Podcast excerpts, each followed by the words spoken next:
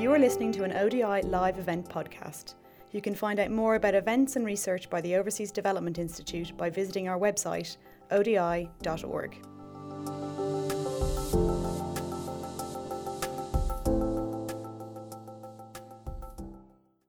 Okay, good afternoon, everybody. Let's get started. Welcome, everybody here in the room in London and everybody online, um, to this panel discussion um, and launch event on the causes and consequences of Darfur- Darfuri migration into Europe. We have an exciting panel for you today, including the authors of the report that you have in front of you, um, and there's some more copies outside, um, and also some other panelists from the Sudanese community here in the UK, and um, we have. Uh, Dame Marsden, who was an official in Sudan for many years. I'll introduce them properly in a second.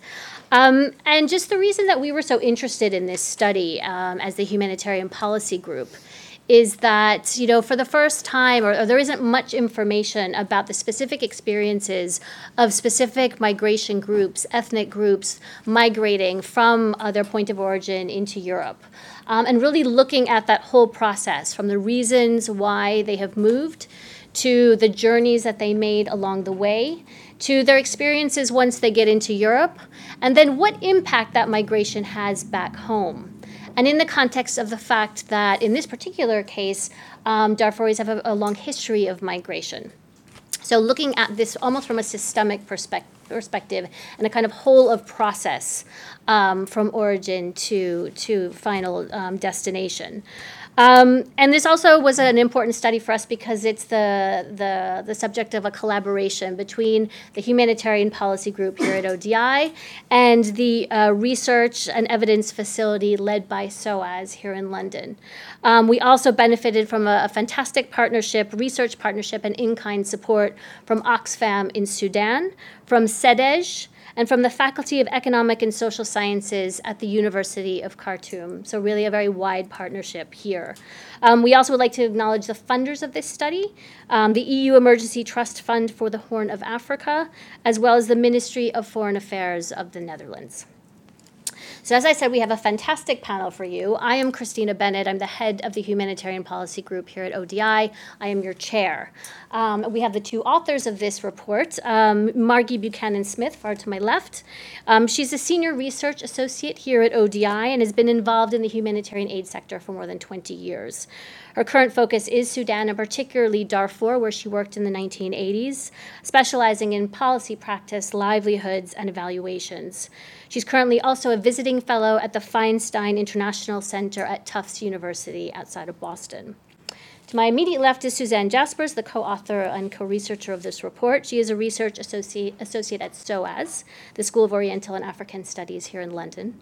She has 30 years of experience in research and operational work um, in the social and economic aspects of food security and has just finished a PhD at Bristol University examining the history and politics of food aid in Sudan.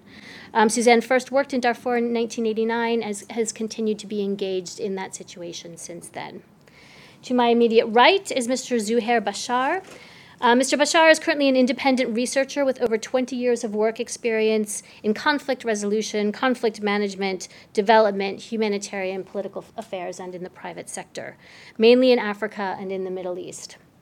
Zuhair himself is a refugee from Sudan and a leader of a Sudanese community here in the UK in Bradford. And to my far left, sorry, my far right, we've got um, Dame Rosalind Marsden, an associate fellow at Chatham House. Um, and from 2010 to 2013, the EU Special Representative for Sudan. Before joining the EU, Dame Marsden had a long career in the British diplomatic service, including postings as Consul General in Basra, as British Ambassador to Sudan, and British Ambassador to Afghanistan. So, just um, as a bit of housekeeping, we will be, this is being recorded live, and the recording will be available in a few days' time. Um, we will be tweeting, so the hashtag I believe is on the screen there. It's hashtag Darfur. Please um, follow us um, and tweet about the conversation that we're having in this room um, and any impressions you have of that conversation. Um, we will be sort of having a bit of a panel discussion up here first. We will then turn it over to you, both here in the room and online, for some questions afterwards. I would just remind you to speak into the mic and um, identify yourself by your name and affiliation when you do. So let's get started. Um, first, can I speak to, can I turn to Susanne, who is going to present some aspects of the report and specifically um, the aspects of the research that looked at why people move. So, Susanne, go ahead. Okay, thank you. Um, let me, oh, sorry. Um, so yes, I mean maybe the first thing that I should say is that um, you know when Margie and I were, were thinking about this, I mean we, we wanted to do this study because our initial investigations had shown that you know with the surge in migration to Europe, a large proportion were also um, Darfuris, but in fact little was known about who was coming uh, coming into Europe and why or, or, or even how. Um, we also, in this research, looked at kind of how migration patterns built on those from the past. And again, you know, Margie and I have been working in Darfur on and off since the 1980s. And of course, we knew that migration has been a kind of key part of Darfuri livelihoods for a very long time. Um, so, um, Darfuris have migrated for a long time, uh, particularly since the 60s and 70s, when, you know, with, with drought, with um, economic crisis and famine. And this already included migration to Libya, to Egypt, to the Gulf countries. Um, so this in itself is, is, is nothing new. But uh, migration kind of changed dramatically um, from 2003 when conflict and, and counterinsurgency um, displaced you know, more than two, 2 million people. Now, the key thing here is that this has continued. I mean, if you think in, in 2017, there were still um, 1.6 million displaced people living in camps, uh, 3.3 million in need of humanitarian assistance. Um, so this, and this is in fact the same number as, or, or, similar numbers to those at the supposedly the height of the humanitarian crisis in 2005. Now, this, uh, this graph shows the, the, the peak of my Sudanese migration to, to Italy, which in, in 2014 and 2016. Now, these are the kind of things that happened at the same time in Darfur. Um, there was an increase in, in, in, in violence uh, or violent conflict and displacement. Um, specifically from 2013 with the creation of the rapid support forces which were kind of uh, incorporate many of the kind of arab militias that had been fighting alongside the government at the same time there was a kind of reduction in regional opportunities for migration um, so, for, for example, there was conflict in South Sudan, so not possible to go there. Um, in Chad, you would see kind of changes or you know, closure of camps or reduction in services, civil war in Libya, political instability in Egypt. So, so within the region, the opportunities were very much reduced. And then, of course, you have the collapse of the Libyan state and the proliferation of smuggling networks. So, what we're saying here is that, um, you know, e- even though the numbers of uh, Darfuris migrating to Europe, or, or even Sudanese in general, is small compared to the number of displaced within Darfur. This really kind of highlights or reflects a new phase in Darfur's humanitarian crisis. So, in more detail, who migrates and, and why? Um, well, basically, it's it's mainly young men in their 20s and 30s, but also some which are kind of minors, sort of 14 to 15 years old when they leave Sudan. A really important thing is that the majority of uh, people who migrate to Europe have a history of displacement. So, either um, people will have grown up in a, in a, in a displaced camp or they've been displaced multiple times already within the last 15 years. Most of them are quite poor, so they, they've been involved in kind of, you know, maybe casual labor, kind of quite marginal activities, having to save money to at least make it to, to Libya or, or get money as a gift or a loan from friends. Working in gold mines was another kind of really important, what you could call it, opportunity that came up from around 2013 14. Most of them were also from the ethnic groups uh, related to the rebellion, so Zaghawa, Masalit, um, Fur, but also we found many other tribes also when we interviewed people in, in Europe. Now, what our study shows is that these people are facing ongoing attacks, harassment, surveillance, ill treatment, both in Darfur and in Khartoum. Um, displaced populations and students are particularly affected. And yeah, I mean, so uh, attacks in, on, on, on camps in Darfur continue, and, and maybe say particularly here that they're just under, con, con, under constant surveillance. So if anyone kind of, as particularly young man, moves out of the camp, he comes back and he's picked up, he's, he's questioned, detained, sometimes even tortured. Um, arrest and ill treatment of students is also common, and also there is discrimination in finding employment. So basically, this amounts to uh, systemic persecution of particular population groups. The other thing is that um, loss of livelihoods, of course, because of protracted displacement and social pressure, were con- kind of contributing factors. So for many displaced, uh, we found that their land remains occupied or, or it is not safe to, to farm. Um, and for many young men, not being able to fulfill their social obligations is, is really a source of major frustration and even shame. I mean, they can't, when you get older, you're supposed to be able to look after your family, you're supposed to be able to, to get married. Um, and of course, you know, receiving pictures from friends who have made it to Europe, whether on WhatsApp or Facebook, just makes the situation worse. So basically, in Sudan, they had no hope of the situation getting any better. So what we found is this kind of deep sense of despair amongst uh, young people in well in Darfur and when they yeah of people in, in Darfur and Sudan. And what this meant is that even though many of them knew the risks of, uh, especially crossing the Mediterranean, they basically told us they preferred a, a, quick death in the Mediterranean to a slow death in Darfur.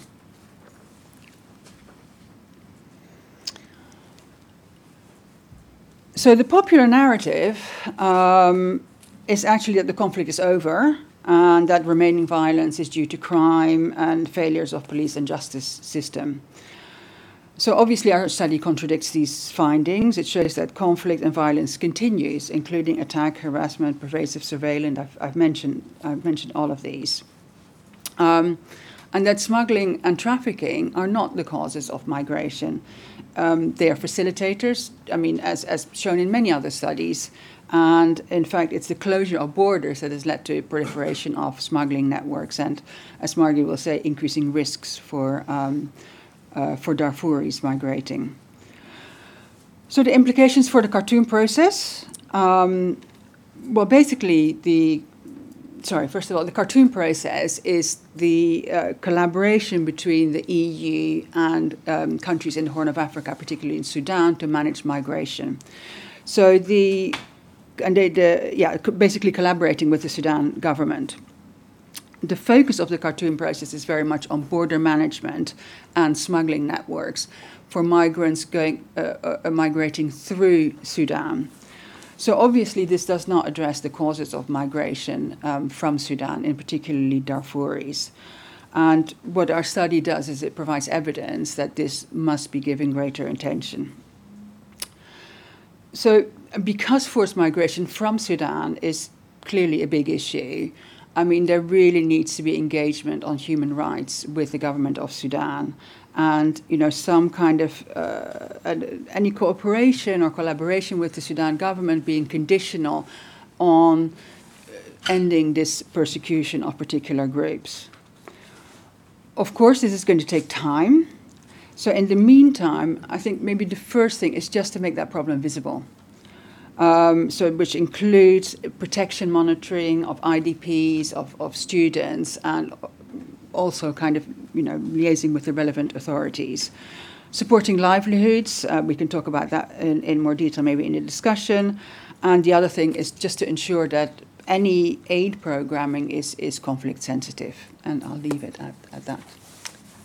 Thanks very much, Susanne, and, and thank you for painting a picture for us, both, you know, countering the narratives that we all hear about that the crisis is over in Darfur, no longer a need for humanitarian assistance there, but what you've documented is kind of what you call the systematic persecution of people there that's driving them out.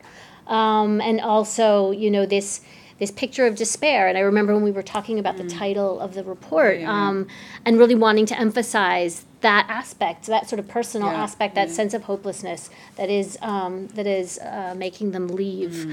Um, but maybe now turning to Margie, could you tell us a little bit about what happens when they do leave, and finally what um, their experience is like once they arrive in Europe, the dark. Darfurs?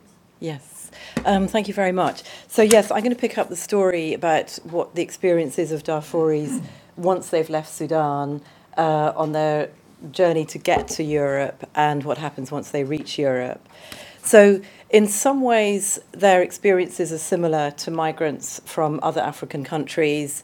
Uh, the slavery and exploitation they may experience in Libya, which has now been quite well documented, uh, the extreme risks of crossing the Mediterranean.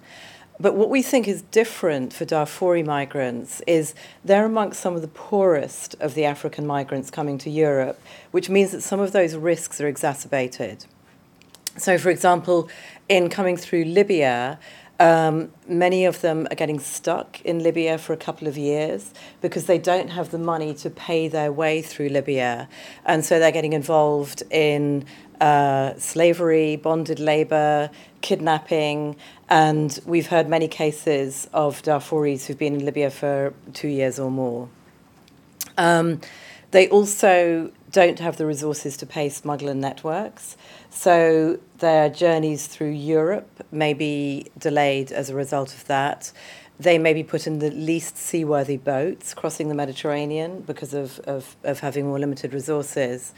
So that's one of the, the things that we would like to kind of highlight about this particular group. Um, we also think that they're amongst some of the most poorly educated uh, migrants coming from Africa to Europe. And that shows up in a number of, of different ways, certainly through language skills. And the evidence once they reach Europe is actually they're quite poorly informed. And even though information is being made available to migrants, it doesn't seem to be getting through to this particular group. And instead, they're very much dependent on information that's passing. Um, from one Sudanese migrant to another. So it's quite dependent on hearsay. Everybody's getting the same information. And what they know about, for example, rights and asylum procedures in Europe is actually, is actually very limited.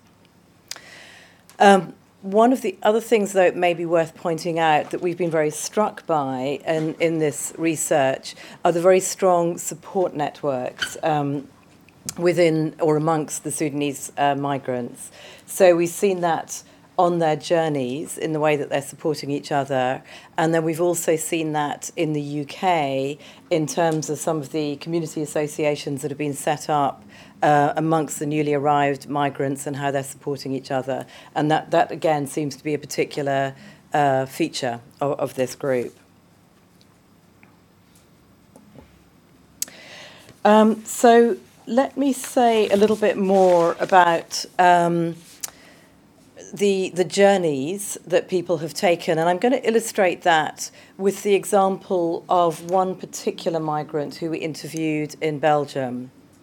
So um, you've got the map on the screen here of the the the movements that he took from leaving Sudan, this all happened over the period of a year, from leaving Sudan, having been a student who'd been arrested, detained, imprisoned, and then decided to leave for his own safety. So he came overland through Libya, and as you can see from the arrows on the map, has been has moved through Europe back and forward in many different directions. And I just want to really draw your attention to three particular aspects of this journey. So, first of all, like many uh, Sudanese migrants, uh, he, his aim was to move through Italy fast, and he considered applying for asylum in France, but then realized that there were a lot of people living on the streets in France waiting to register their asylum claims. So at that point, decided to move on um, to try and reach the UK, which he did from from Calais, uh, traveling illegally on a truck. And once he, this is the second point that I, want, I wanted to raise about his particular experience. So once he reached the UK, he was then deported after about 10 months back to Italy as a result of the Dublin 3 regulations, because that's where he'd been registered as having arrived. So he then carried on to, again, didn't want to apply for asylum in Italy, moved back to France, and did apply for asylum, was waiting for a number of months, again, living on the streets, living rough, and so decided to move to, to Belgium to try to, to get to the UK once again. And uh, this is really an example of these kind of circular movements that many Darfuri migrants are, are kind of stuck in, if you like, uh, as they try to reach their, uh, their, their final destination. Um, the lack of trust in asylum procedures came through, the lack of assistance whilst awaiting for asylum, and a number of Darfuri migrants have told us about police violence that they've been subjected to um, in Italy, France, and in Belgium. Um, so, let me just say a little bit about European policies. So, what what's been the impact of European migration policies on this particular uh, group of migrants, on Darfuri migrants?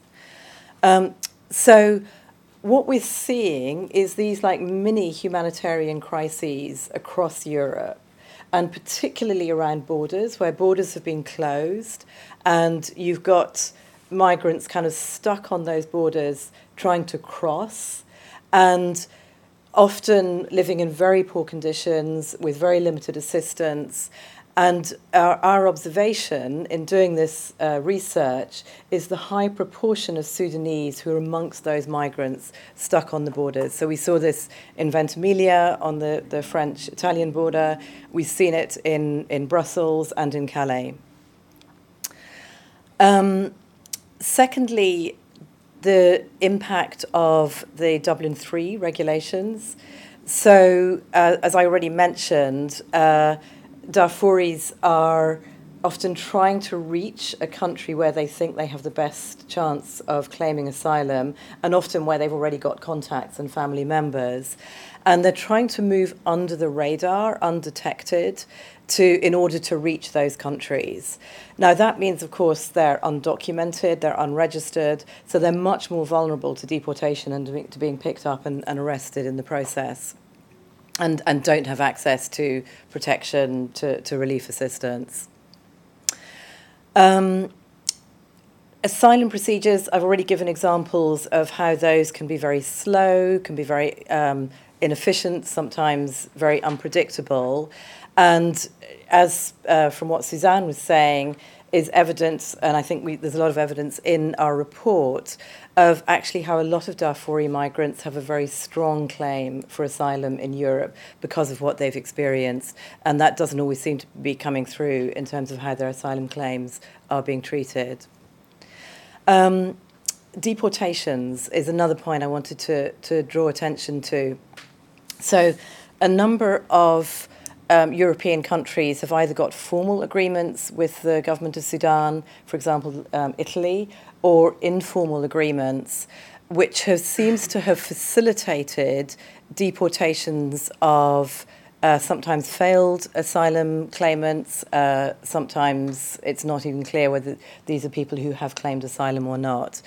And some of those deportations back, uh, so back to Khartoum, uh, they're, not, they're not monitored when people are sent back to Khartoum, so we don't know what's happening to them.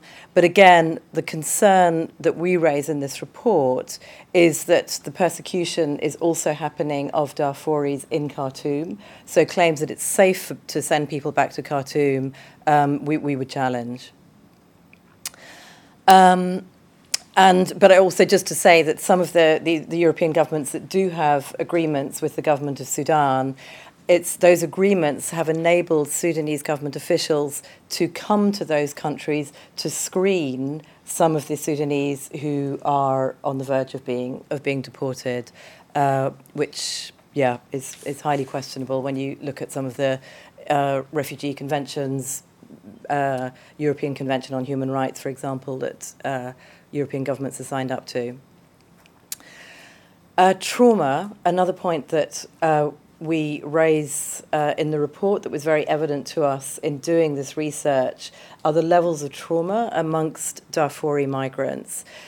It's not surprising given the experiences that they've had often in Sudan before they leave, coming through Libya, and then reaching a continent uh, Europe, where they think that their human rights are going to be respected, and then some of the experiences that they have uh, in Europe.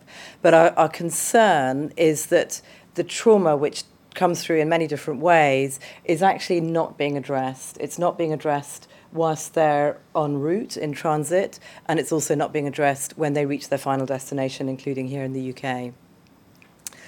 So, um, what does all of this mean? Um, well, what we draw attention to uh, in, in this study is, first of all, uh, what needs to change is we need to be providing adequate shelter, food, and water for refugees in transit and for those waiting for their asylum claims to be considered in Europe. Um, it's a lot of voluntary organisations are stepping into the breach, but it's really it's really imperative that European governments fulfil their uh, their obligations on this. We would also add our voice to the calls to address inconsistencies in asylum regulations uh, between European countries, European governments, and that there's a real need to increase burden sharing rather than expect that the countries of origin, sorry, the countries where migrants first arrive are going to process all the asylum claims. Um, and yeah, the two other points that I've, I've already made that we do believe many Darfuris have a strong case for asylum because of what they've experienced in Sudan. And we also think there's a real need to provide much greater provision of treatment for trauma um, for Darfuris, both in transit and when they reach their destination. But above all, I think what our study reveals is this fundamental failure to protect. And that starts in Sudan. It's a fundamental failure to protect people who've been affected by the conflict, uh, people who are living in IDP camps, uh, students in Khartoum. And then it's a fundamental failure to protect as people are fleeing for their own safety along the route. So, whether it's in Libya and even when they reach Europe. And that's one of the things that we really are trying to shine a spotlight on in this report. So thanks very much. Thanks very much, Margie. And, you know, again, a really vivid picture of what that journey from um, Darfur to various parts in, of Europe look like. And, and, you know, what you have on your chairs here in London is an executive summary of a, a fairly chunky report that has a lot of that vivid detail and a lot of evidence of all of this inside it. So I encourage you to go online for the full copy, for the full report, um, and really delve into some of that detail because it's a, a really solid evidence base for this journey, this process, um, and this systemic um, persecution, which you both alluded to. Maybe just a quick question for you, Margie. I was struck by something you said about these kind of mini humanitarian crises on the borders um, between the different countries in Europe, um, and the fact that you said that you you found a lot of Darfuris there. Yeah. What is it about the Darfuri experience in particular that that puts them on these borders without um, an ability to move beyond them or without assistance? Yeah, um, I mean, lack of resources is a big one because if you've got money, then you've got a much better chance of, uh, of, of finding a smuggler who'll take you across the border, and so that's uh, that was absolutely a kind of fundamental um, fundamental issue. And the other thing which I didn't mention, which is also causing these like mini humanitarian crises, is that a lot of local authorities are making it very diff- difficult for voluntary groups to provide relief assistance and protection um, to migrants stuck on in those border areas. And as I say, that's where we're seeing a high proportion of Sudanese. Thank you. Maybe I'll turn to Zuhair. Um, yeah. You are a Sudanese refugee yourself. You also are a community leader um, in helping others, um, other Sudanese refugees in Bradford, I believe, um, you know, get beyond their experience of having come here. Does does what you know you've heard from your colleagues this picture of systemic persecution um, of why people left Darfur in the first place? Um, what can you talk about from your own experience or from those of the people that you work with? Um, what does that look like to them? Is that something that resonates with you?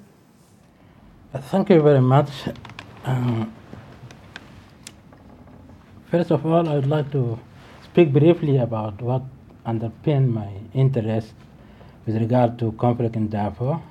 So I'm originally from Darfur, and uh, I have been studying the conflict in Darfur for a long time. I did my PhD on this issue, and also I have contributed to some studies on Darfur with some organizations like American NGO and also with University of Manchester, with whom I worked for two years. And again, I have contributed to this uh, report as well as interpreter, as an interviewee, and as well as uh, a, a report reviewer. So all this together, in addition to being a refugee from Darfur, that make me very much interested on the issue of Darfur and what the Darfurians have experienced here, whether in UK or back home. From my experience as a refugee and from my experience working with Darfurian refugees here in the UK, I can talk about three major pushing factors that made the Darfurians to leave Darfur to come here. The first one is the persecution, and that the Darfurians have been badly treated in their home there. That's one thing.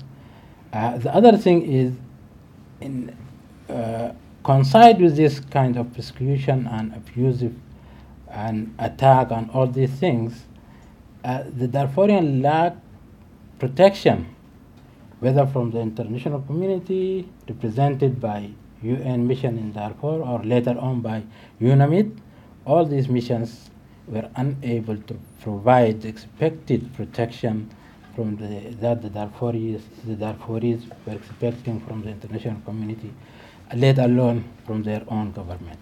So that is another reason. The third reason is the unemployment and the destruction of the livelihood. The livelihood inside Darfur was completely destructed because of this attack, burning villages, attacking fields and crops and everything.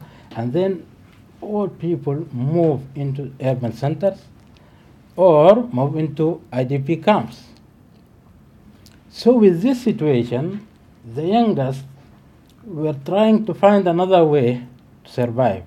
So they moved from the camps inside Darfur to eastern part of Sudan, Khartoum, Durman, or wherever. And more students, according to some studies, uh, the, the number of Darfurian students increased between 2003 upwards because people found themselves sitting, doing nothing. They said it's better to go and join uh, doing studies, especially postgraduate studies. But when they go there to the universities in Khartoum and other cities in the east and northern Sudan, they found another kind of discrimination and bad treatment. So now they found themselves blocked. So what, what the options left is to leave Sudan. So that is why most of the people who leave Sudan, the Darfuris who leave Sudan, are youngest people, because everything is blocked in front of them and they feel that there is no hope. So that is why they just leave Sudan to come here. That is with regard why people were coming here. After they came here, what is the situation? They came here, the first thing they face is the language barrier because they have uh, a very low education and their education Uh, with regard to the English skills is very low too. That's because they have very low education, and because in Sudan there was a policy of Arabization whereby the English is no longer being a kind of an interest for the people, and the whole universities were being the, the, the language of instruction in the whole university was turned into Arabic language instead of English language in some universities. so they came here with no uh, language skill and they face the situation here, and they find it very difficult to communicate. That's one thing. Another thing, they found the process, the procedures of the asylum process, for them is very difficult and not trusted. I think for, from my own experience and my contact with these people, they come loaded with some pre-ideas that governments do not do much, do much to help people. So they apply what has happened in Sudan to what might be happen here in UK. So they are not trusting government procedures. Especially here in the UK, when you go, they will tell you, go back home, we'll send you a letter on the post, and then your procedures will be followed. So they don't have trust on this at all. Let alone their information about this process and about the situation in, in, in, in the UK were very confusing. They have picked up this information through social media from their relatives who were living here, from their friends who were living here, and they don't have a very clear picture about what's going on here. So when they came here, they just found themselves in this kind of trapping and they can't go further. So that is one thing. That is a problem in itself. But the challenge is how to cope with this situation and to get out of it. So uh, the challenge of coping with the situation, coping with the life in the UK, that's another difficulty. Why? Because these people, when they arrive in the UK, they have been given accommodation. That's a good thing. And by the way, when you ask them about their experience in France or Italy or Belgium compared to UK, they praise the situation in the UK. It's brilliant. The police treated them very well. They have been given uh, accommodation and assistance very quickly. Yet, there are some problems of how to accommodate. There have been allocated houses in a very poor areas. And these poor areas are inhabited by, more likely, by migrants, whether from Africa, from some Arab countries, or from Asian background people. And these people themselves are struggling. They have no room to help others. They are struggling with the language, they are struggling with the life, they are struggling with everything. And within this situation, the Sudanese seems to make their own pockets within this uh, segregatory residence, residential system. So they have made their own pockets, and this is not going to help because in most time they talk to one another in their Arabic language or the Sudanese language, and they can't learn more about the English language and about the situation here, and they don't have a direct touch with the original people of this country, at least to borrow from them how they can behave, how they can pick up some kind of life here in this country. So that is another problematic issue. How to get out of this, it continues with them up to now. Another issue is what I would call, and actually it, is, it was called by the Theresa May, uh, hostile environment for the migrants. I think that hostile environment policy that adopted by the British government in 2012 and it was initiated by Theresa May. At that time she was, uh, I think, the Home Office Secretary. This hostile environment towards the uh, migrants had made the situation more worse meaning that there was a cut in the uh, funds and there was a reduction in the assistance that pro- provided to the refugees. I will give only one example. There is a center in Bradford called Bradford Refugee Action, whereby people go there, the refugee and asylum seeker go and seek for assistance, whether to apply for benefit or to seek uh, a legal assistant and legal advice and so on and so forth. That center in 2012 up to 2013 was full of advisors, legal advisors, and other advisors who can give advice to the refugees and the migrants. By now, there is only one advisor, and she works only once a week. And four five years ago, there were five advisors who work five days a week. So look at that. Another, host, uh, another implication of the hostile environment policy was cutting the assistance for the refugees. Refugees used to be paid some money for their livelihood, transport and others. That money was cut off by about 50%. And now they are living for about 35 pounds a week, including living expense, transport, and everything. This made people just confine themselves to home because they don't have money to go outside. They don't have money to pay for taxi or bus to go outside. They don't have money to go to cinema, to go to theater, to go for entertainment. So they just keep at home. Keeping at home duplicate the depression and the flashback that is their head. And that will lead me to go to the issue of trauma. They have already come to this country loaded with trauma because of the treatment that they have received in their own country, in addition to the what they have undergone through Libya and France, Italy, and so on. And when they arrive here, they have that kind of trauma, but they are not aware of it. And now, by this policy on confining and separation, isolation, and sitting alone, that have been exaggerated, and people became more nervous, depressed, and it led to a kind of domestic violence. People, wife and husband become so angry and arguing, and sometimes it led to clash between them.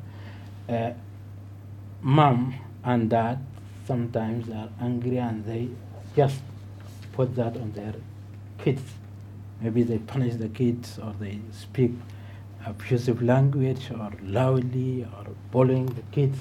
And all these problems we have faced on the real world. For example, when a few years after I, just one year after I finished my PhD, I thought about an idea to help Sudanese refugees.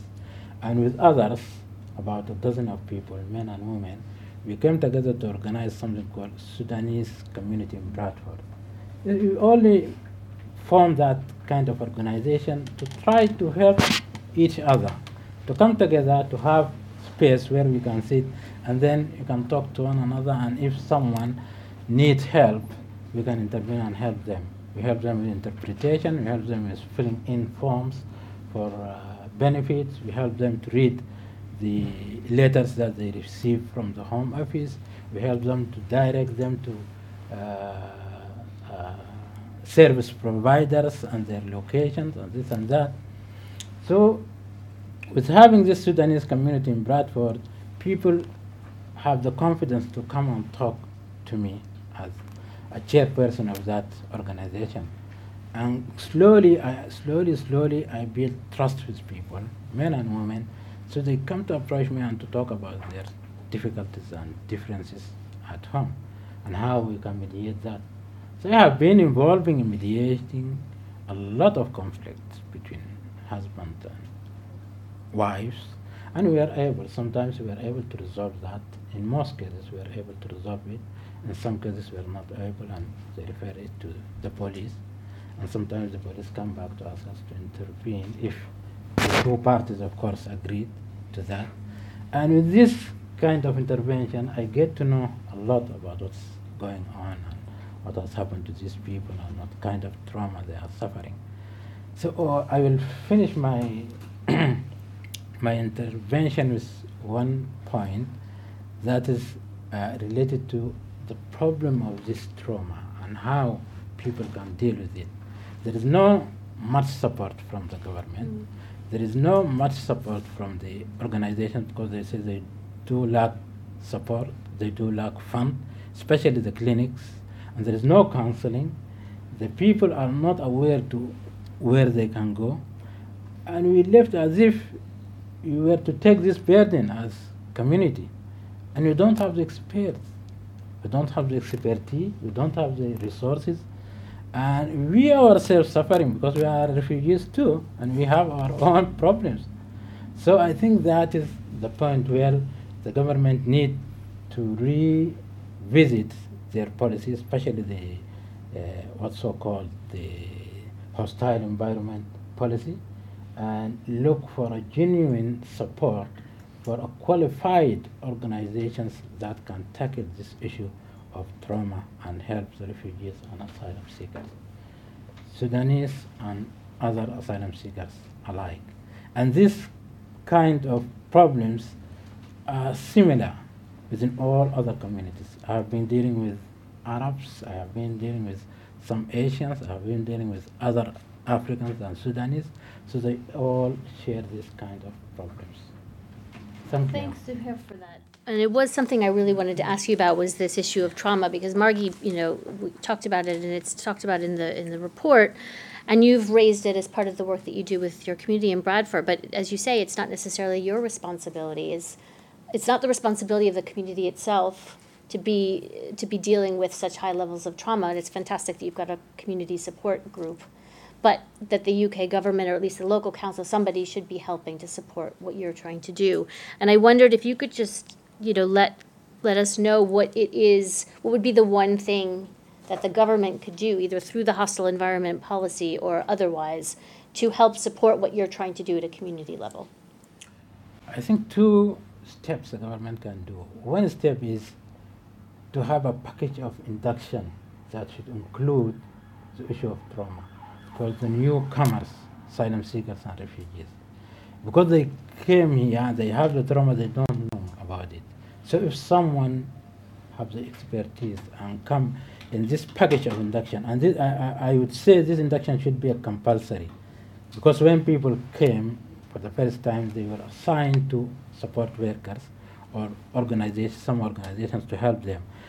That organization or support worker should include this issue of trauma into their program and give a comprehensive induction about the diagnosis and the kinds of uh, issues that could come up with the trauma, depression, what depression means, and also to tell people that it's not an issue that to be behind, because back home in Sudan, when you associate issue of mental health to person, that's the kind of stigma. So that's why people don't wants to come up and tell about it. So you have to raise their awareness that it is not a stigma. This is a normal thing like a physical, uh, physical illness or anything. That's one point. The other point is to provide genuine counseling side by side at the GPs. At least I, I would not say every GP should have a counseling uh, department, but at least three, four GPs should have a counseling department there for the people to access and to have counseling to talk about their concerns in this regard. Thank you very much, Suhair. Dame Marsden, hi. Um, you've heard from all three of our speakers what um, has been termed in the report and certainly has been evidenced, at least in this discussion, as a, uh, a sort of widespread failure to protect Darfuris both at home and, and once they get here. And here in a country and in Europe, um, the sort of you know the nexus of some of the the most progressive refugee and human rights conventions that we have in this world. So, you know, what do you, from your perspective, how should we in the UK or in Europe um, be dealing with this hypocrisy? Well, thank you. Um, and to start with, um, I wanted to say that I very much agree with the findings and recommendations um, in this report uh, which I think is a, an extremely good report. Um, there are one or two other political considerations I would like to add, but perhaps I can come back to that in a moment. Um, on, on the question you, you asked, um, I mean, I think the first point I'd make is that the UK has been traditionally respected by many Sudanese people because of its perceived values of respect for human rights, justice, and democracy. And the same goes for the, for the EU as a whole. And while recognising the domestic political pressures on European governments over this migration issue, I think it's really important to find a way of dealing with the issue humanely if Europe is not to be seen as betraying these very values that it stands for. And there is a real risk of this happening if, if migrants become disillusioned by the way they're treated during the asylum process or on the journey, or indeed by security forces once they get to Europe. Um, so I think this means doing two things. Um, first of which is to do much more to address the root causes of conflict and the drivers of migration at source. And that, that's partly to do with, with trying to uh, achieve a revitalised peace process. Um, but that all of that could take some time, and in the meantime, it's I think it's really important um, to do more to focus on the protection aspects. And um, the issues I would particularly highlight, which are brought out in the report, I think, first of all, um, the lack of legal migration channels which are accessible to Darfuris means they have to depend, obviously, on smuggler networks which um, and uh, are exposed to all the risks that that involves. And I think, according to IOM, IOM's latest figures, which came out in the last few days, over 1,500 migrants are known to have drowned in the Mediterranean this year alone.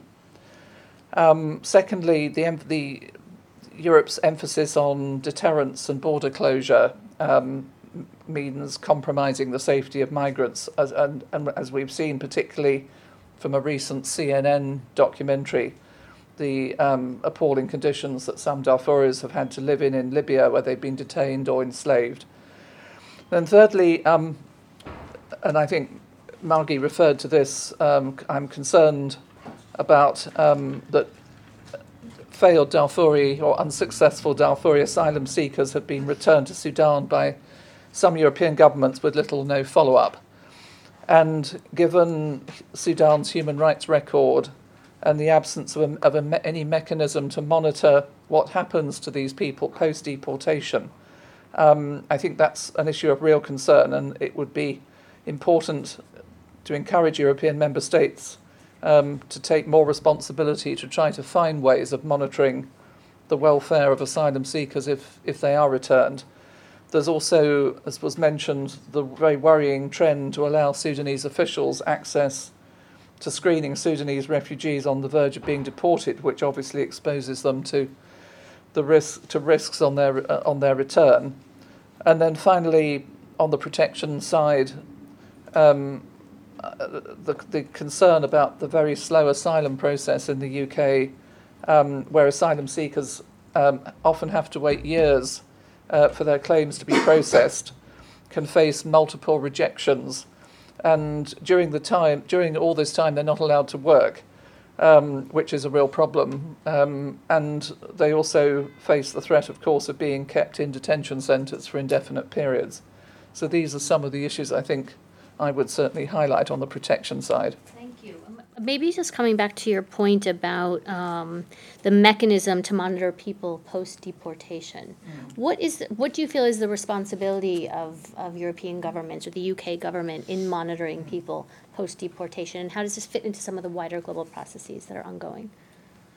Uh, well, I, as far as I understand it, I don't think governments have any. I don't think they have a legal obligation to mm. do this um, under refugee law. But clearly, in a country like Sudan, given what we know um, anecdotally and so forth about the human rights situation, I would have thought it was important to try and make a special effort to devise some sort of network, maybe working with local Sudanese civil society organisations and possibly others to see if some more systematic attempt can be made to find out what happens um, because I think that's really important as an input to Home Office policy making. Did you want to? I heard some murmurings over here. Did you have any thoughts, Susanne or Margie, on this and what you feel government responsibility is in this regard? I think both government. Well, I mean, it's it's. I mean, like like then Martin says. I mean, there there is no. Um, there is no mechanism for doing this. I mean, I remember um, talking about it to UNHCR in Khartoum, and they said we no one's asked us about to monitor. I mean, basically nobody knows, not UNHCR, not IOM, nobody knows what happens to you know people who are returned to Sudan. So, yeah, I fully agree that that's needed. Um, and then, Dame Marsden, you also talked about a revitalized peace process in Sudan. Um, and certainly, a lot of what this study says is that you know we really should be looking at tackling the root causes of why people leave in the first place. Um, but given your experience as an EU and a British official in Sudan, what do you feel? What are the terms for some kind of engagement or dialogue with the government of Sudan on this issue at this point? Mm.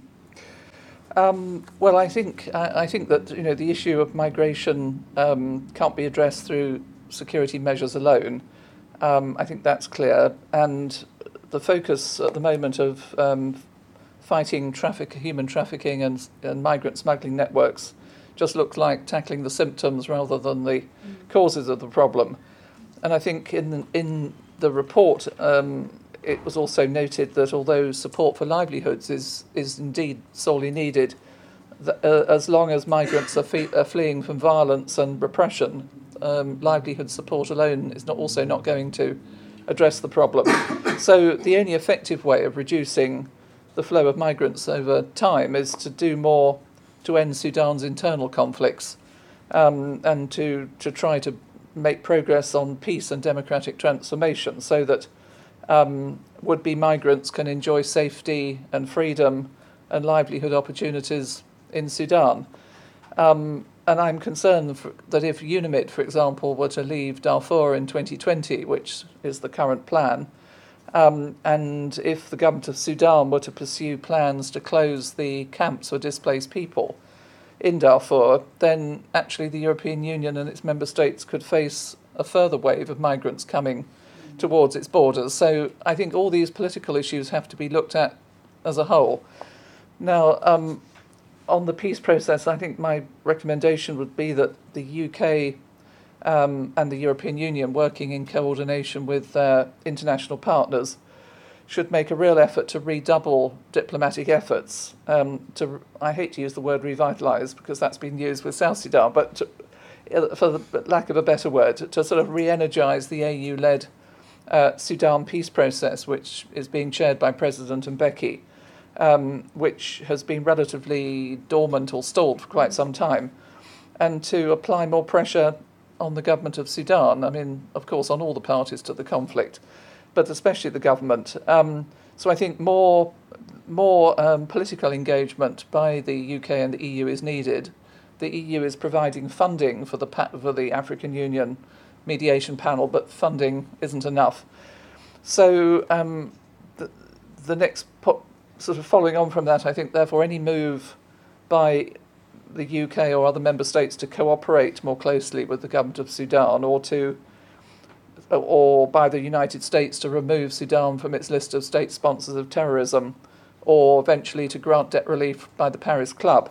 I think all that should be conditional on substantial uh, fundamental progress on peace, dem- democratization, and respect for human rights.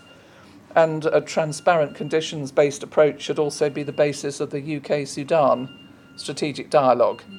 So, um, essentially, as the report rightly says, uh, human rights should be at the heart of the EU's engagement with the Sudanese government. And do you think that concessions like removing the Sudanese government from the list of you know, from the, the list in the United States or the list of sanctions in the United States, or else, um, you know, favorable trade terms or favorable lending terms. Is that enough to get the government of Sudan to the table? On these well, the government of Sudan is very keen to get to re- see itself removed from the U.S. list of state sponsors of terrorism. What we know is, I think, the U.S. government is is hoping to in, to embark on a second phase of engagement with the government of Sudan over this issue the first phase resulted in, in Sudan's removal from, well, the lifting of US economic sanctions on Sudan last year. So this would be the second phase. Um, and what that means is, I think that at the moment the US government has probably got more leverage on Sudan as a result of that than perhaps the European governments have. So I think that's um, that that gives them the ability to set some some fairly far-reaching conditions. Um, and I think if if steps were taken to try and end the conflicts and to put pressure on, on the government to improve spa- space for political space, um, then that would contribute to an environment in which would also help to address the migration issue. Okay, thank you. Um, and thanks to our panel. I think um, we've had a fantastic discussion up here. I want to then turn it over to all of you and, and those of you who are listening um, on watching online. Um, but before I open it up to questions, I wanted to give the floor to Oliver Bakewell, who's a colleague sitting here in the corner, um, who is the research coordinator on migration and development for the um, research and um, evidence facility of um, that that has sponsored this this report. And you, you know, we've been talking very specifically about Darfur up here, but you have commissioned a number of different pieces of research dealing with other populations in similar circumstances. Does this discussion resonate with you and the other research that the REF has commissioned? Thanks very much. Th- thank you for this study and thank- thanks for the, the presentations. Um, just to explain, the Research and Evidence Facility is a slightly unusual group. It's a consortium um, led by SOAS um, with the Global Development Institute at the University of Manchester and Sahan Research in Nairobi. And we've got funding from the EU Trust Fund to commission research relating to their activities. So we're funded by the Commission, by the Trust Fund, but we're able to do independent research, which means we're able to put out some quite critical pieces um, looking at different aspects of um, the work of the EU within the Horn of Africa, so it's particularly on the Horn of Africa. So this report um, is the first one which we've been involved in, which has actually taken us outside of the Horn and actually looked at the whole process of movement to Europe. So, in terms of the comparison or the points of resonance, it's more about the issues within of movement within the Horn, and a few things come out. Firstly, um, it's very striking. That here we see Sudan is presented as a country, as a sending country. And I think that point hasn't really been come across so far in the discussion. Where so often in the discussion, Sudan, I think, positions itself and is often seen and presented as as if it's all about transit. Mm. And it reminds us that there is so much mobility across the Horn, and it is, um, yeah, every country is receiving, sending, people are moving through. And uh, so it starts to break down some of those, those categories. Um, the, uh, the other thing is the relationship between mobility and um, livelihoods is so fundamental. We've been doing research on cross border mobility and, and livelihoods and seen how much movement across the region. It's irregular.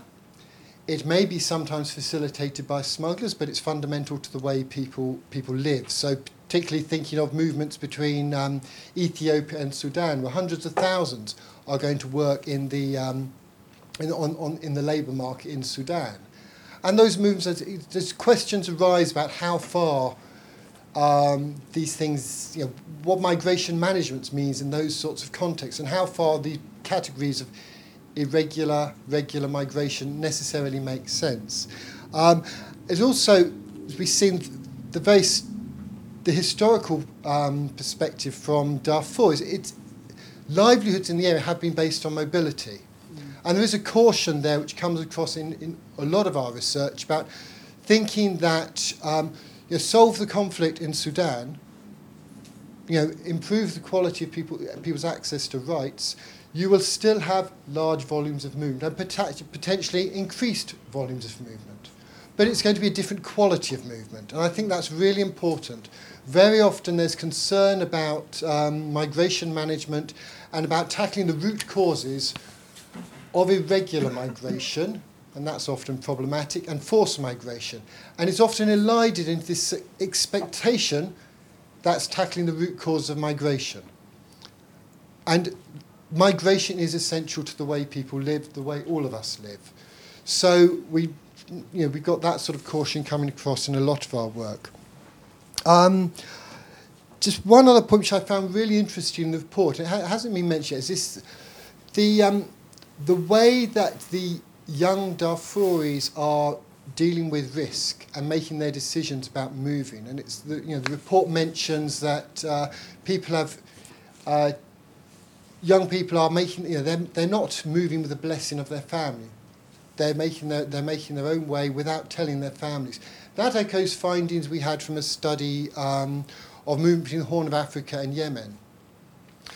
And uh, what I've wondered, and it's maybe a question, but it's also an important point when it comes to the policies that are adopted, um, about how people look at risk. As young people we were talking, hearing from there, the young Somalis on a very convoluted um, trip to Europe knew about the dangers they faced. They deliberately left without telling their families, with the expectation their families might then would then pay a ransom when they're in trouble. So to something that the risk was embedded in their decision making. I'm curious to know if that was happening. Um, I think the Somalis we were talking to um, maybe had more resources. But whether you see any of that sort of the way that risk is incorporated within the, um, the movement, which challenge maybe some of the ways we think, we think about um, yeah, tackling with information campaigns or telling people about risk. The fact there's risk actually makes it possible for people to go against their parents' wishes. I'll stop there so the floor can go. Thank you for those insights and for those questions. Let me just take a couple of more questions in the room, and then maybe I'll ask you to reflect on what Oliver has said and some others. Please, yes, go ahead in the front row. Hi, my name is uh, Maddie from Waging Peace. We're um, a charity, uh, our charity name is Article 1, I should say, that actually supports Sudanese refugees exclusively. Um, so, very much interested to hear uh, Zaher's thoughts on, on some of the challenges he's faced. Certainly, everything that's been said today echoes what we've discovered over 14 years of working with this community. Um, I just wondered if you could comment a bit more on some of the issues of systematic discrimination that people, Darfuris, face in Khartoum, um, because as you rightly pointed out, and it's an issue um, that's very topical at the moment, um, in the UK at least, that they are looking at revising the country guidance case that has protected um, you know, thousands of non-Arab Darfuris in Britain for years and years. They're now looking at revising that um, to suggest that Khartoum is safe. Um, obviously, the kind of threshold for what systematic uh, discrimination is and persecu- what then would have to be persecution is very high. I'm wondering if you felt it did reach that threshold, or if you had examples that were given to you during the during the course of your research. Thank you. And maybe one more question here. Yes, the woman in the back.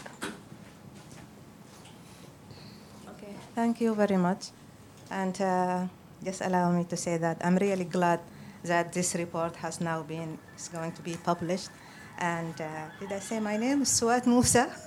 and I am from Al Fashir, from Darfur. I uh, have been here since 2002 in Britain and I live in Manchester. I've come just purposely to attend this workshop, thanks to my colleague, uh, Dr. Zuhair, invited me. Um, uh, uh, I'm happy that uh, at this time, at this juncture of history, that this report has been or is going to be published because it's really, I can see that is going to be very beneficial for the Darfuri people, not for Darfuri only, but all the refugees or asylum seekers or migration. And, uh, but my main concern first is about the Brexit and how this uh, um, report is going to be operationalized within this context of this very complicated uh, process of, uh, of Brexit. Especially, we know that those Darfuris, they come through Libya, they go into the sea, some of them arrive, and the majority die, and then they come through Europe, and they go through this, um, you know, that uh, map that we, we, we, have seen until uh, they come here. But many of them they are really uh, they are still stuck in Europe. So that is uh, uh, how, uh, uh, or I hope really that point has been addressed in the report. Um, going back to the history of immigration in Darfur, um, when I came here in 2002, we were like 20 families in Manchester, not more than 20 families.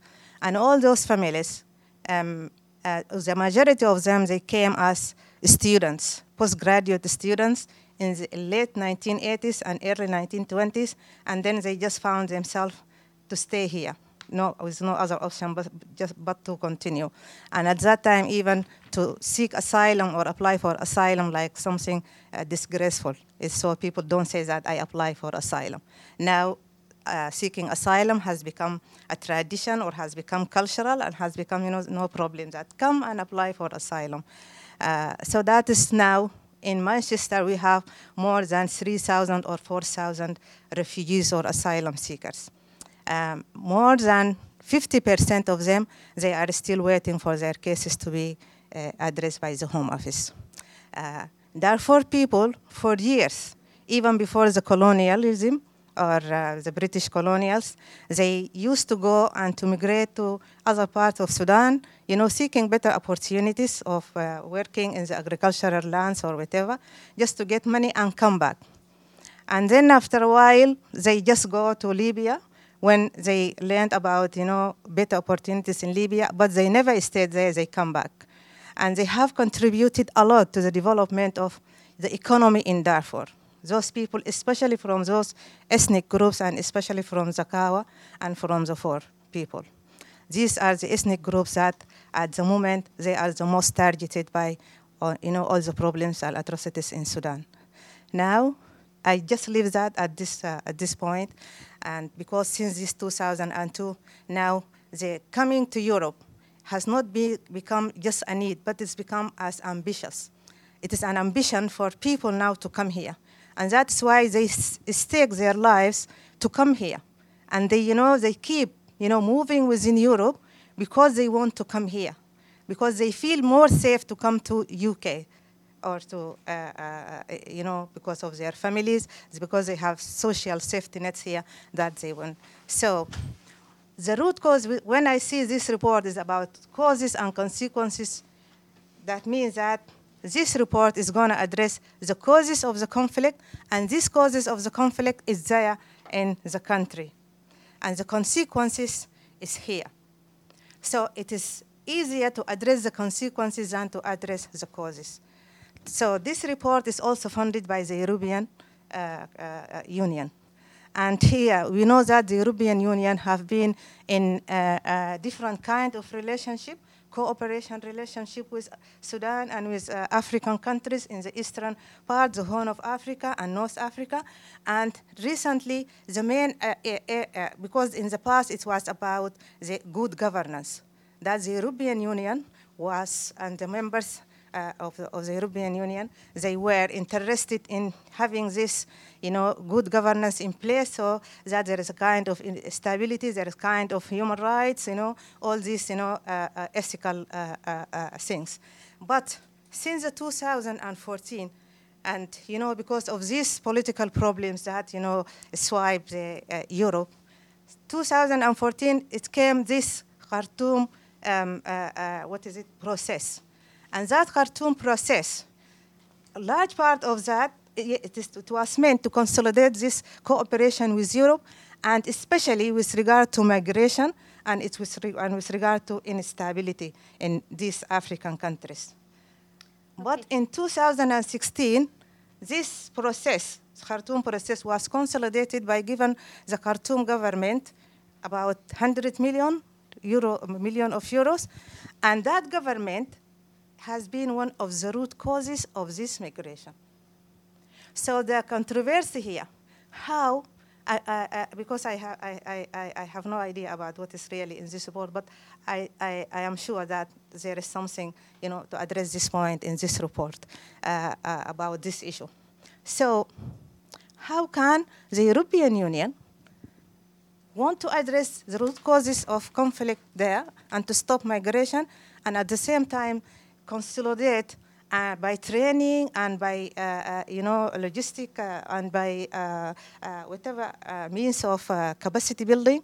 The government that is really behind all the atrocities. The government whose president is you know indicted by the international criminal court. I, I, and that is really for me what's really concern me is that is there really any um, opportunity that this report can help um, or has really uh, showed or addressed that the contribution of the European Union with, uh, to the state uh, in Sudan is really contributing to more immigration, more instability, and more uh, human rights violation.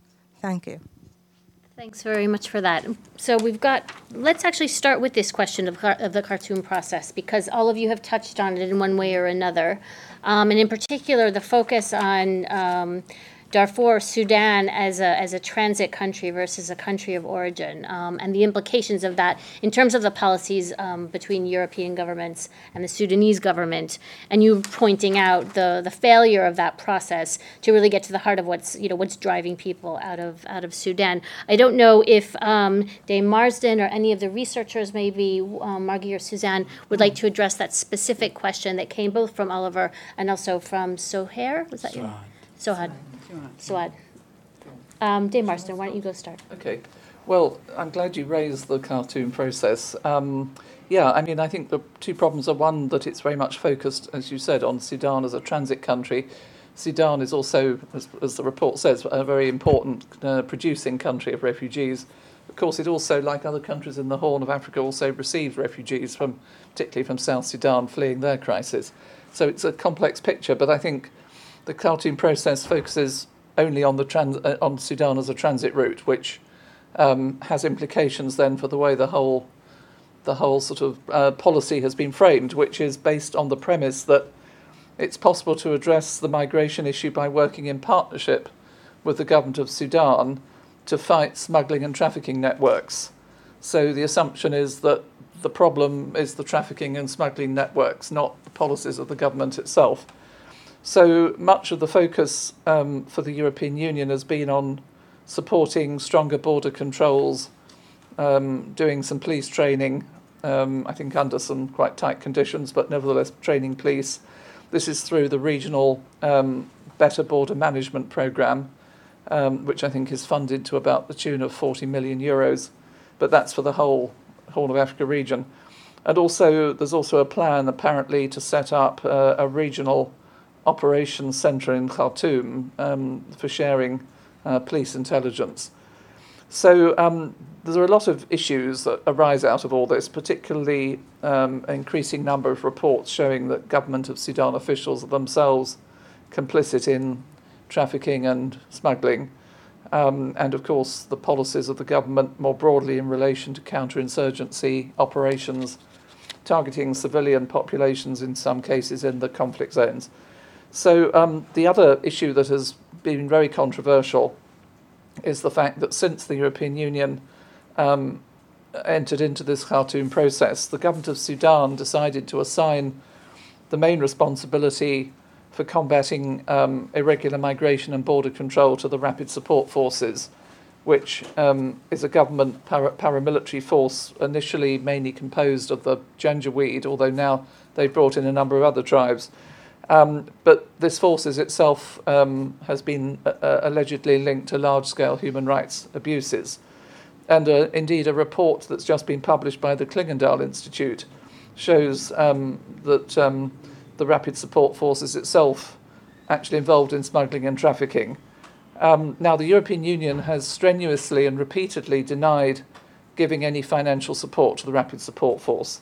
But um, an in, indirect consequence, in a way, of the European approach has been to empower the Rapid Support Force in playing this border management role. And it's been, I think, rather embarrassing for the European Union that the, the leader of the Rapid Support Force, whose name is Hemeti, has frequently um, threatened to, to stop arresting migrants en route to Europe and to, and to, turn, off, to turn on the tap as he puts it, of migration if the Rapid Support Force doesn't get rewarded by the European Union.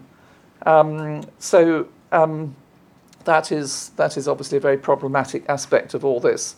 There's also um, concern as to whether any of the information or equipment that might be provided to the Sudanese police um, could be diverted to other security agencies within the government. And I think, particularly amongst NGOs, um, there's a widespread feeling that the European Union and its member states need to be more transparent and accountable in terms of what exactly they're funding by way of programs um, uh, under the Khartoum process and, and through which channels.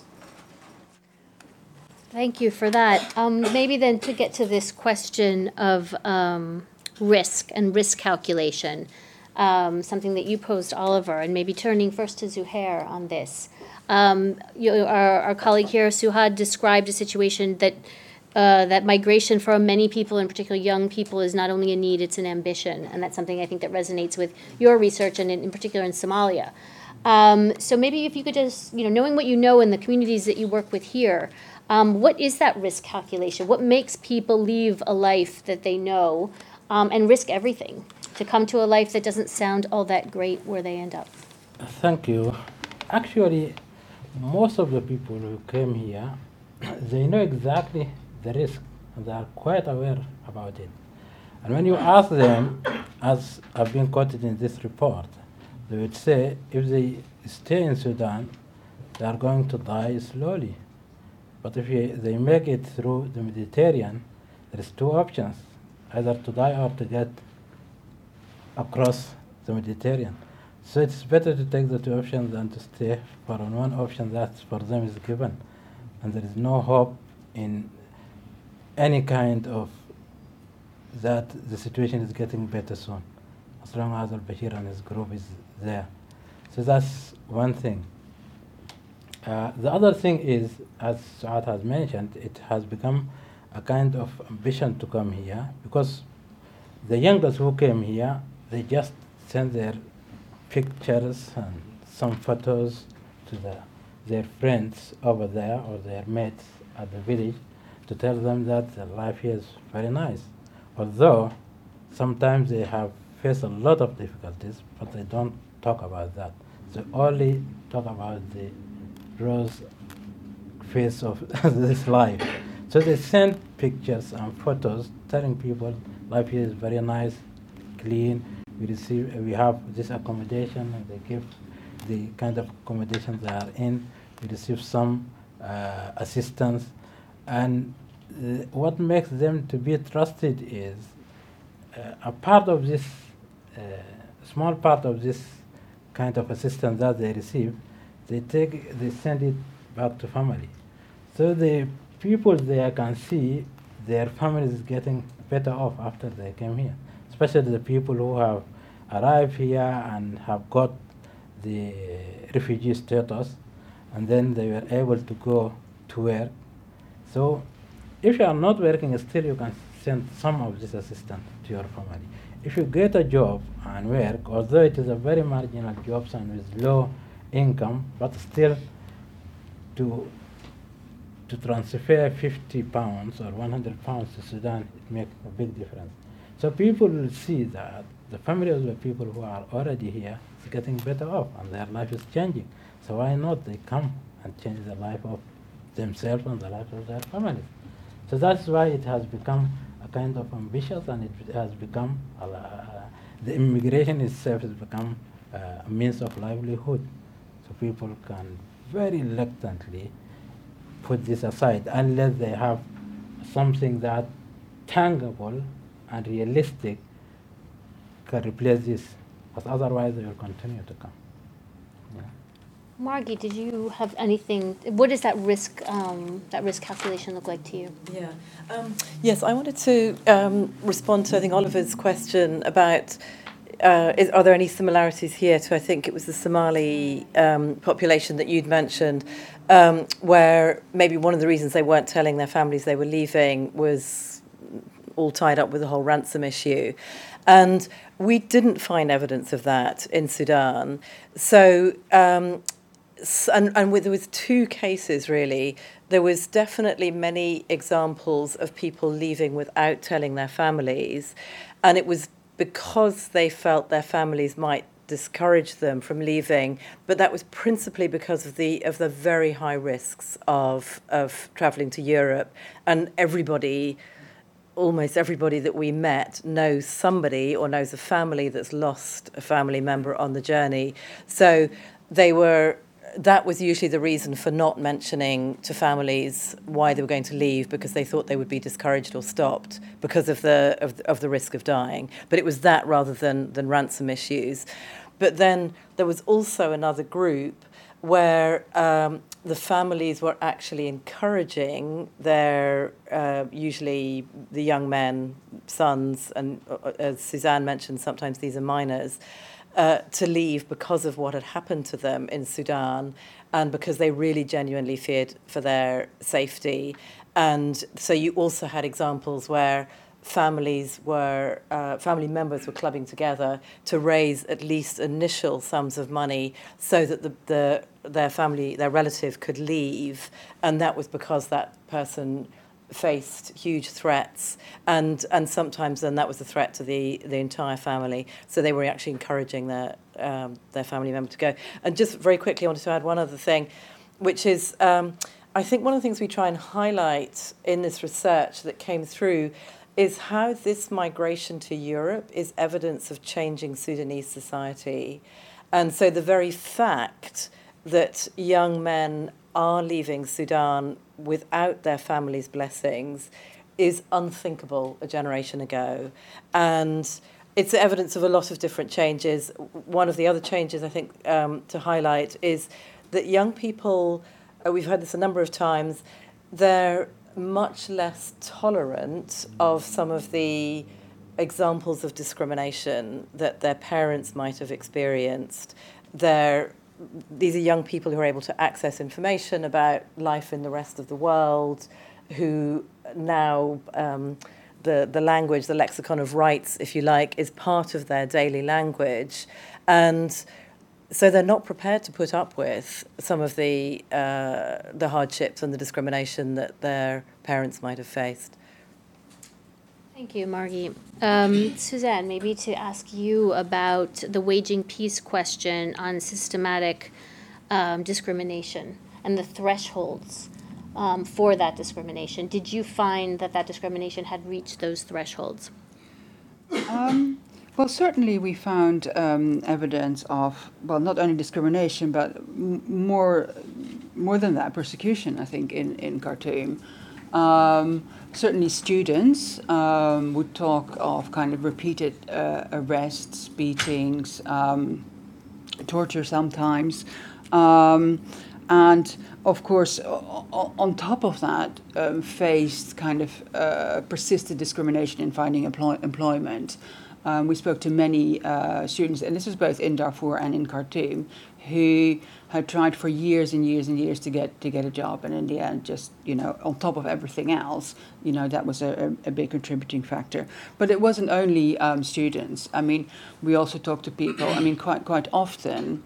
Um, you know, Darfuris would travel to Khartoum before even going to Libya or, or, or, or Europe, and then found that they faced the same amount of kind of harassment uh, that that they faced. Well, maybe not exactly the same, but they faced you know s- similar kind of harassment, arrests. Um, that they would have faced in, in, in, in Darfur. So, I mean, certainly you have that element also in, in Khartoum. Um, also, businessmen who find it difficult, you know, to have their shops attacked and to have, you know, difficulties in, in operating, basically. Um, so definitely, there's plenty of evidence of that of that happening in Khartoum. Great, thank you. We have one question over. I just wanted to say in South Sudan, as you know, there's an enormous, the great network of Darfuris as businessmen all, sorry, throughout South Sudan. I mean, what about the, the commercial community uh, throughout? I mean, and I think another thing is people go where there are possibilities I mean, your, our generation in, in Sudan all went to Saudi Arabia, to the Gulf, to mm. everywhere to get jobs anywhere that they could because there were the economic possibilities. Do you want to comment on the economic possibilities as the driver of current migration, even to South Sudan? Was it? Um, definitely. I mean that that several people that we spoke to said, you know, I, I uh, again, I mean, this would maybe an initial thing that would pe- people would try.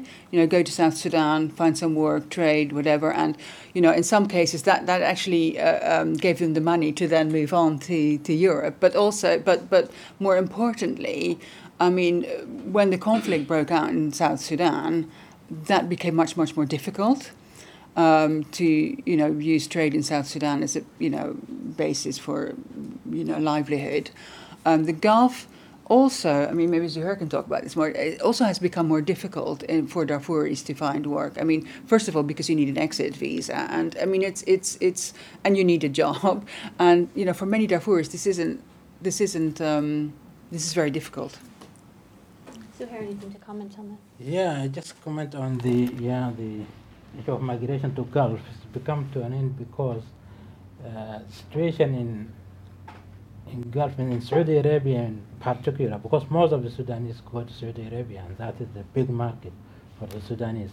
Now the Saudi Arabia have this new policy of Saudization. that means to give the top jobs and the mid-career jobs to Saudi themselves. So they want to encourage the Saudi to work instead of the Sudanese. And not only that, also the government somehow has kind of relationship with the Gulf governments, and that discourage uh, employment of the Darfurians at top level of advisory jobs and management jobs as well. So that's why the Darfurians felt themselves blocked there, and they have to find another way to go somewhere else. That's kind. Okay, thank you. Um, we're coming to the end of the discussion, but I just wanted to put to the panel one last question, and this gets to Suhad's point, the last point I think you were making. And I'm just going to repeat what I thought was your question. How can the EU address its own causes and consequences of its own migration policies, and in particular when it's dealing with a government that's behind a lot of the push factors, behind a lot of the atrocities that we're talking about here, behind a lot of that trauma. I don't know if we want to do sort of one last pass through the panel to see uh, what you thought of that comment from Suhad. Please, Margie. Yeah, um, thank you.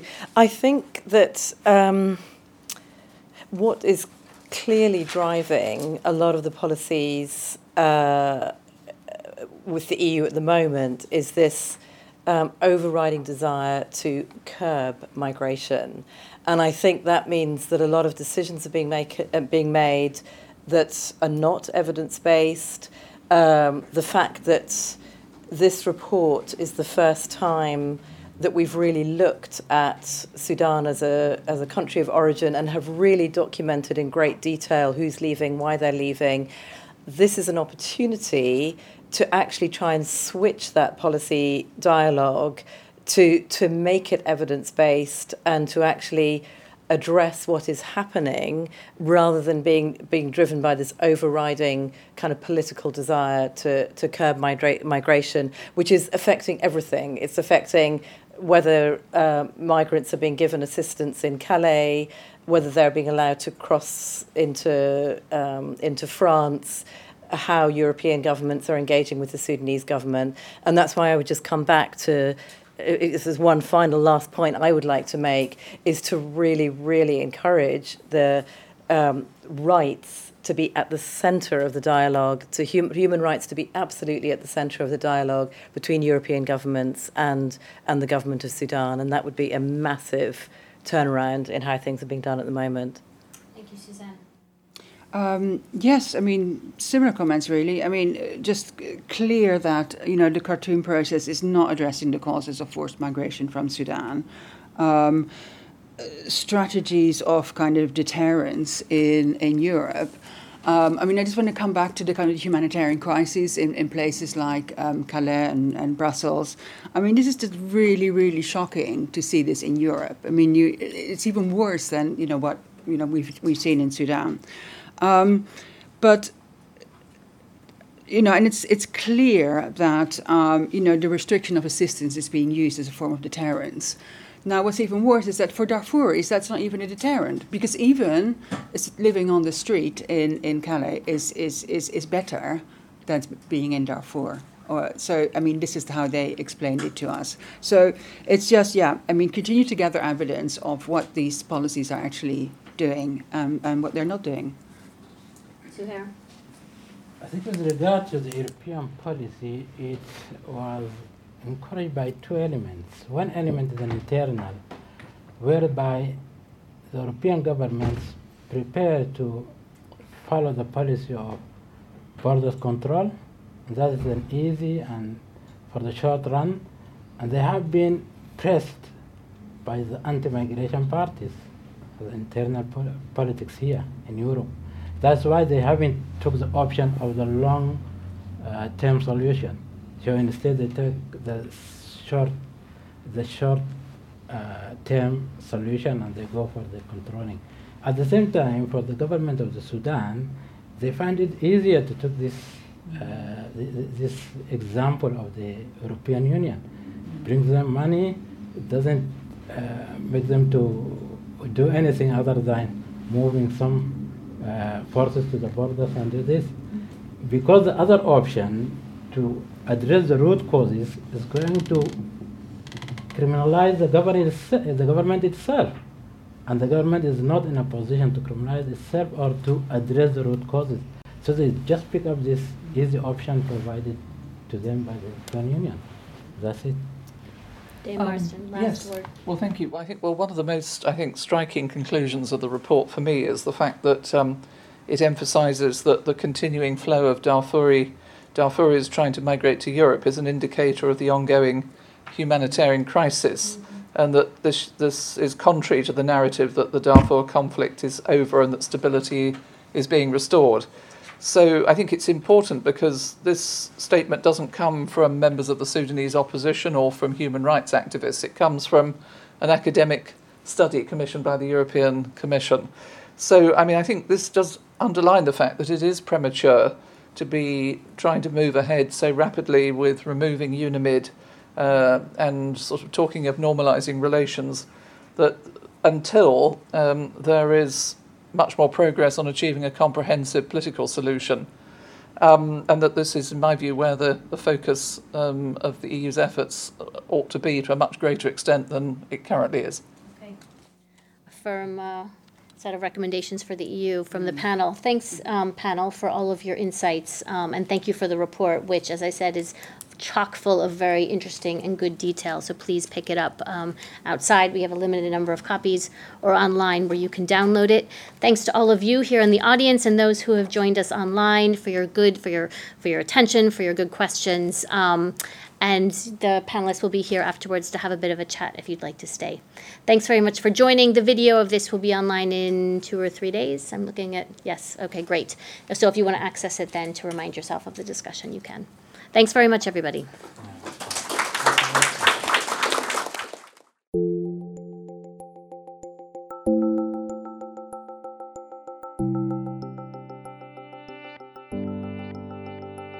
Thank you for listening.